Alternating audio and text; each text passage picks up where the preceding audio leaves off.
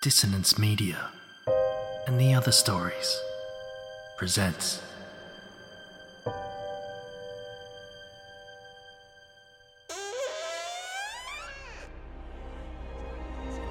Step into the abyss of After the Gloaming, a gothic fiction podcast that delves into the depths of human emotion, unyielding love, revenge, internal struggles, and restless souls await you in nine haunting episodes where dread, fear, and rare glimpses of eerie happiness linger. Dare to listen on your favourite podcatcher? After the gloaming beckons. Search now, but beware. Innocence will be left behind.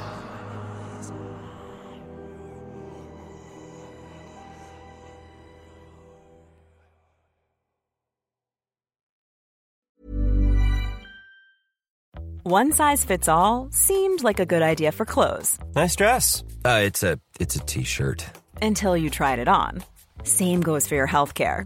That's why United Healthcare offers a variety of flexible, budget friendly coverage for medical, vision, dental, and more. So, whether you're between jobs, coming off a parent's plan, or even missed open enrollment, you can find the plan that fits you best. Find out more about United Healthcare coverage at uh1.com. That's uh1.com. Life is full of what ifs. Some awesome, like what if AI could fold your laundry? And some, well, less awesome, like what if you have unexpected medical costs? United Healthcare can help get you covered with Health Protector Guard fixed indemnity insurance plans. They supplement your primary plan to help you manage out of pocket costs. No deductibles, no enrollment periods, and especially no more what ifs. Visit uh1.com to find the Health Protector Guard plan for you. These aren't the stories your mother told you. No, these are the other stories.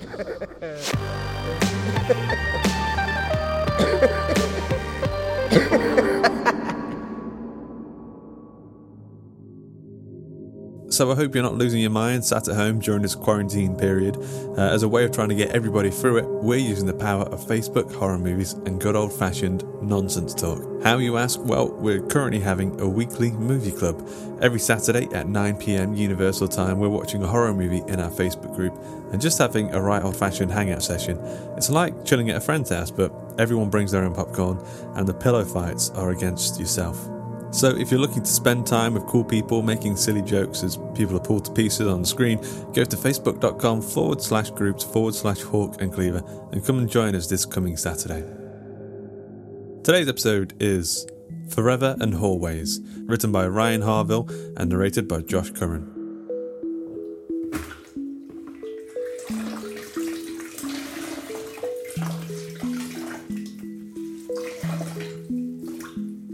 Daniel pushed his mop bucket before him by the mop's handle, careful not to go too fast.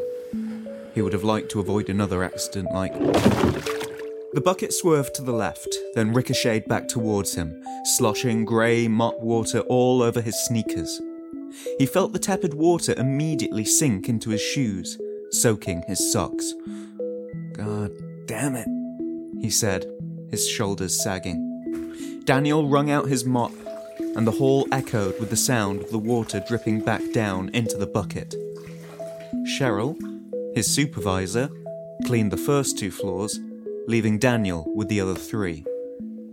He didn't really care that he was stuck with a bigger workload, as long as he didn't have to work with her. She was an awful woman who once tried to get him fired for not working after he'd sprained his ankle. How the hell was he supposed to mop three floors worth of tile when he couldn't stand without a crutch? She wouldn't listen, so Daniel called her supervisor. He had kept his job, but now she hated him as much as he hated her.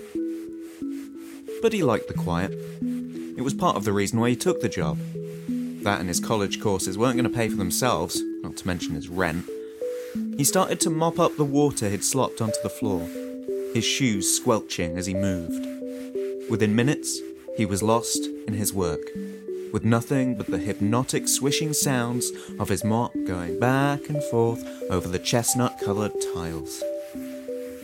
He had a two way radio if he needed to talk to Cheryl, but he tried his damnedest to never have the need. He made his way down the hall, passing the opaque glass doors of the four businesses that occupied the third floor. The CPA had hung a sign on his door that read, I'll be back tomorrow. You can count on it. He laughed, amused at how awful the joke was. His elbow struck something behind him with a metallic clack, and Daniel quickly wheeled around to apologize to a door. The door stood slightly open, just enough for him to see the hallway beyond. It was the same beige walls and red brown tiles as the rest of the floor. A framed sign read, Do not enter, in bold black letters. Had he mopped through there before? He couldn't remember, all the halls looked alike. Daniel sighed, going through the door with his mop. It was better to err on the side of caution. The door clicked shut behind him, with his bucket still on the other side. Oh, shit, he said, shoving the push bar. The door was locked. He turned away from the door and began walking. There were stairwells on each corner of the building. He would just go down a flight and loop around back to his bucket. On his left, the door to the tech startup of the week, IntelliVent, was lit behind the black shade that covered the inside of the door which was odd. Even stranger was the fact that IntelliVent's office was on the hall he had just left, and he was sure there wasn't two of them. Daniel turned around, surveying the rest of the hall. Next to IntelliVent was Dr. Dern's office, the child psychologist. But her office shouldn't be there either. On the opposite side was Travelon, the travel agency, and beside that was once again the office of Charles Murray, an accountant. Daniel walked slowly over to where the sign still hung. It now read, You'll be dead tomorrow. You can count on it. Daniel froze, his heart beat loud in his ears. He backed away, nearly tripping over his mop bucket. His mop bucket that he had left in the other hall was there in front of the door opposite the one he'd entered through. The sign read, Do not enter, in bright, lime green letters. He didn't hesitate. Shoving his palm down on the push bar, he swung the door open and quickly crossed the threshold. Again, the offices were identical. The only obvious difference was the lighting. The white fluorescents were gone, replaced by a baleful orange glow that seemed to swell and wane in slow pulses. Jesus Christ, he said with his eyes wide. This is some kind of joke. A voice screeched behind him, shattering the silence. Don't you dare take the Lord's name in vain! Daniel screamed and wheeled toward the sound. There was nothing behind him but shadows. Answer me, Danny. He would know that shrill voice anywhere. He grabbed the two way radio from the clip on his belt. You scared the shit out of me, Cheryl. Good. Serves you right for going to Mr. Lee behind my back. Now keep the Lord's name out of your filthy fucking mouth. Daniel started to respond, but the words dried up. Cheryl was awful, no doubt about that, but he had never, not once, heard a curse word from her mouth. This. This isn't Cheryl, he said. A blast of static squealed from the radio. Daniel yelled and threw it to the floor, his ear ringing. The radio cracked, its housing showing a few wires within. Black fluid began to leak from its edges, spilling from the speaker and creating a small pool. The fluid bubbled as the voice spoke. You're going to need to mop this up. He slowly backed away, being careful not to step in the mess. The push bar of the door hit him in the small of his back. He turned and slammed it open, spilling into the opposite hallway. The orange light winked out as the door shut behind him. The new hall was more of the same. The same offices, the same dark brown tile, the same paint, but older, cracking in places and revealing old wallpaper underneath. He grasped a rubbery edge of old paint, then slowly pulled a swatch from the wall. The wallpaper beneath was a deep red, with dime sized white bumps studding the surface like welts on flesh. What the hell is this? he whispered as he prodded one of the bumps with his fingernail. What the hell is this? The bump opened, and a runny, noisome fluid burst out in a small spray. Daniel leaned over, retching. The smell! Oh god, the smell was terrible! Like spoiled meat and ammonia.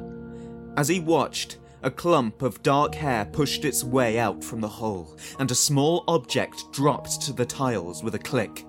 He reached out a shaky hand and picked it up. It was a tooth. Daniel tossed it away with a cry. All around him came the sounds of the bumps popping behind the paint, their contents pushing forward and stretching the paint until it burst. He ran as teeth and fingernails rained down around him. Daniel struck the far door with his shoulder, knocking it aside. He fell to the floor as the door shut behind him, but he had plenty of time to read the sign. You shouldn't have entered.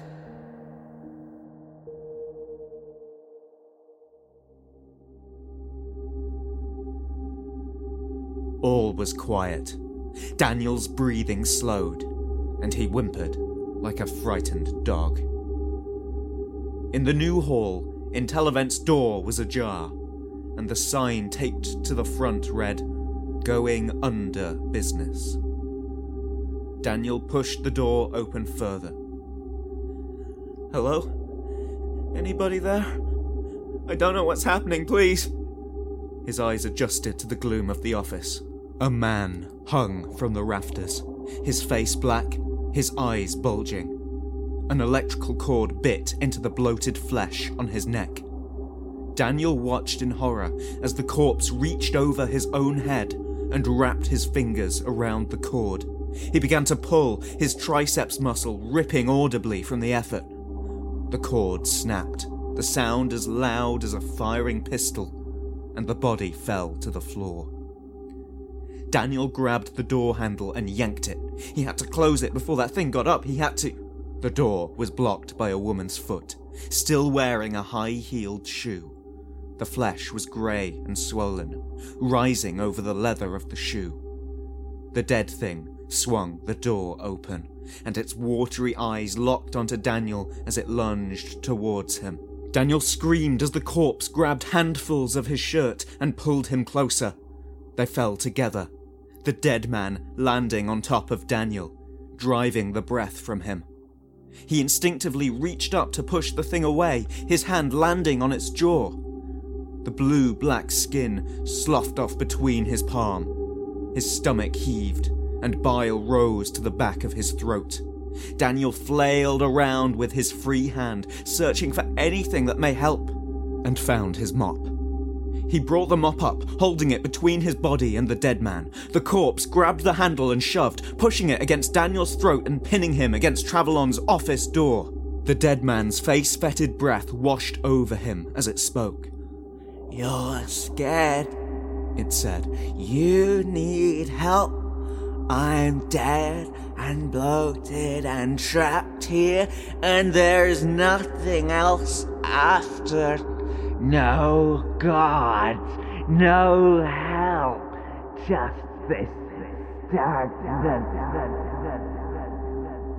The glass door of the travel agency splintered against his shoulder blades, giving Daniel enough room to duck his head under the mop.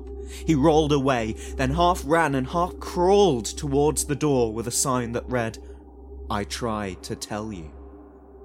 The dead man lumbered toward him, but not fast enough to catch Daniel before he reached the door. The man cried after him, Stagnation and suspension, stagnation. Daniel slammed the door shut and slumped to the floor, his breath catching in his throat as he sobbed. Why is this happening to me? He said to no one. I don't deserve this.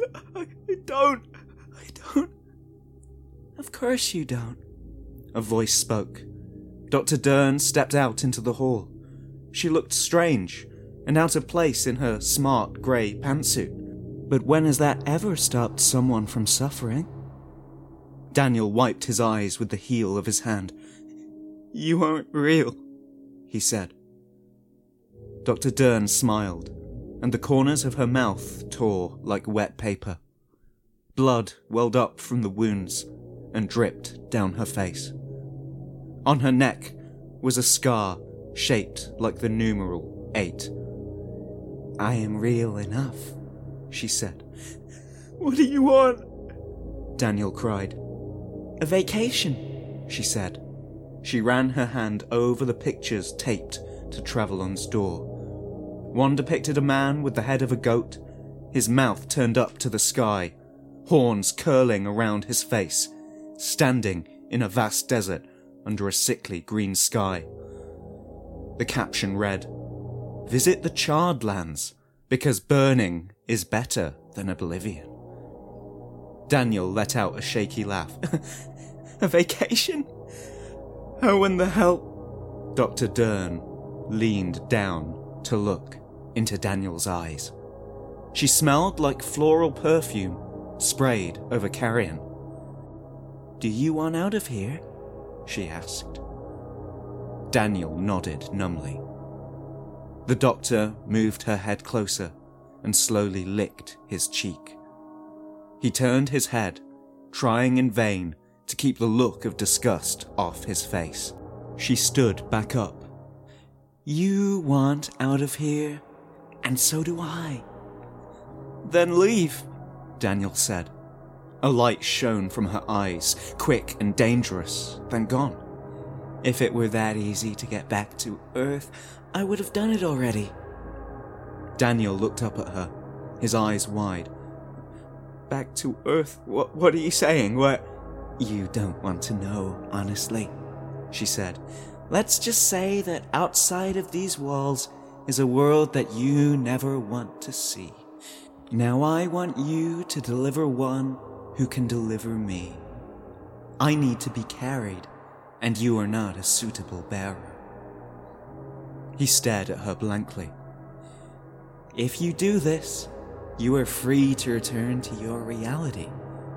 If you don't, every door you open will show you something worse and worse and worse until you pray for death and blind yourself to stop seeing the horrors. And if you agree, then renege. Then the horror will follow you out into the world. I'll always know where you are. She flicked her tongue towards him, and his cheek burned where her saliva had touched. She held out her hand. So, do we have a deal? Daniel shook her hand, feeling her sick, radiating heat. Good, she said. Now pay attention. A man can open the door, but a woman must carry me through. Do you understand? Daniel quickly nodded. Then go. He opened a door with a sign that read, Go ahead. And the cool air of the hall washed over him. Everything was how he left it, like nothing had happened. But his cheek still burned from her rough tongue. He reached behind his back and was unsurprised to find his radio was there.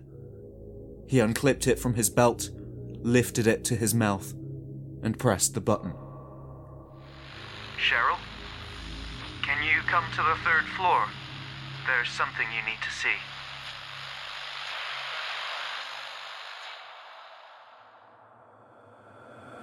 Hope you enjoyed today's episode of The Other Stories. Forever and Hallways was written by Ryan Harville, narrated by Josh Curran, edited by Karl Hughes, and music by Spheria, Chris Zabriskie, and Thom Robson.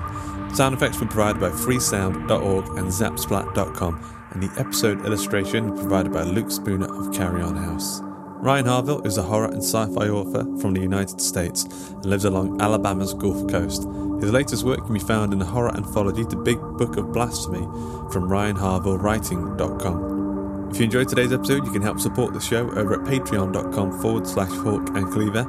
You can join our book club and chat about the podcast over at facebook.com forward slash groups forward slash hawk and cleaver. That's also where we hold the movie club. The Other Stories is a production of the Story Studio Hawk and Cleaver and is brought to you with Creative Commons Attribution Non Commercial No Derivatives license. That means don't change it, don't sell it, but by all means share the hell out of it. Until next time.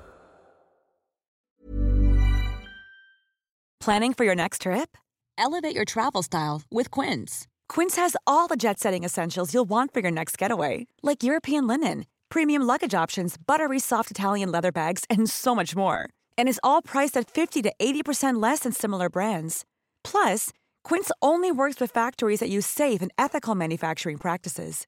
Pack your bags with high-quality essentials you'll be wearing for vacations to come with Quince. Go to quince.com/pack for free shipping and 365-day returns. When you make decisions for your company, you look for the no-brainers. If you have a lot of mailing to do, stamps.com is the ultimate no-brainer. Use the stamps.com mobile app to mail everything you need to keep your business running with up to 89% off USPS and UPS. Make the same no-brainer decision as over 1 million other businesses with stamps.com. Use code program for a special offer. That's stamps.com, code program.